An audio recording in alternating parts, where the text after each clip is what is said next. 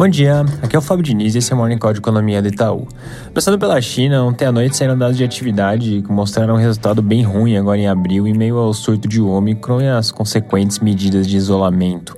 A produção industrial teve uma queda de 2,9% na comparação anual, que foi pior do que o consenso do mercado, que estava em mais 0,5% o setor de manufatura com queda bastante intensa, principalmente puxado pela produção de veículos, que na comparação mensal teve um tombo de quase 32%. As vendas do varejo tiveram um resultado ainda pior, com queda de 11% na variação anual, também pior do que a medida das expectativas, que era de menos 6,6%.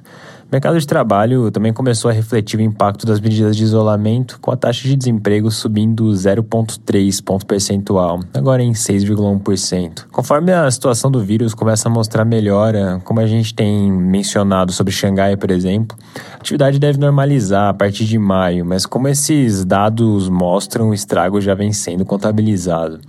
Nesse meio tempo, o Banco Central anunciou mais medidas, como o corte nas taxas hipotecárias para estimular o mercado imobiliário, mas a taxa de referência de um ano foi mantida estável em 2,85%. Passando para os Estados Unidos, essa semana tem a divulgação de dados importantes na parte de atividade, começando hoje com o indicador Empire do mês de maio, que deve mostrar uma queda em relação ao mês passado, que também deve ser observado no Philly Fed, que sai na quinta-feira. Destaque também para o resultado das vendas do varejo e da produção industrial os dois referentes ao mês de abril. As vendas do varejo devem vir com alta de 1%, enquanto a produção industrial deve ficar meio de lado no mês, com oscilação positiva de 0,1%.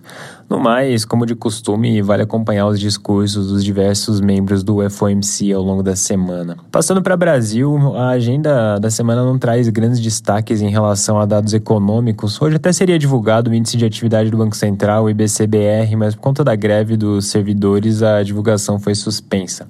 Isso posto, o noticiário do final de semana trouxe várias discussões que podem ganhar atração ao longo dos próximos dias. A questão dos combustíveis, por exemplo, voltou de vez para o centro das atenções em meio à renovação na pressão sobre os preços e já é alvo de uma série de notícias que chegam em diferentes frentes. De um lado, alguns jornais mencionam que o presidente da Petrobras já vem sofrendo pressão depois do reajuste no diesel na semana passada. De um outro lado, o jornal o Globo traz uma reportagem mostrando que os estados devem recorrer da liminar concedida na sexta pelo ministro do STF, André Mendonça, que trata da forma como a incidência do ICMS sobre o diesel se dá.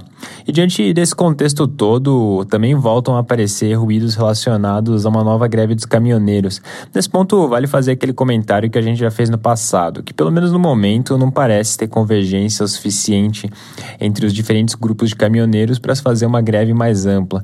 Em todo caso, essas discussões todas relacionadas a combustíveis certamente vão ocupar uma posição de de destaque ao longo da semana e é um tema que, sem dúvida nenhuma, é importante ficar de olho. Outro tema relevante para se monitorar é que na quarta-feira o TCU retoma o julgamento sobre o processo de privatização da Eletrobras. Lembrando que o processo tinha sido suspenso depois de um pedido de vista feito pelo ministro Vital do Rego. Por fim, na frente eleitoral, duas novas pesquisas vão ser divulgadas nessa semana. Uma do Instituto Ideia Big Data, que sai na quinta-feira, e outra do Instituto IPESP, que sai na sexta. E a gente volta a falar sobre isso no longo dos próximos dias.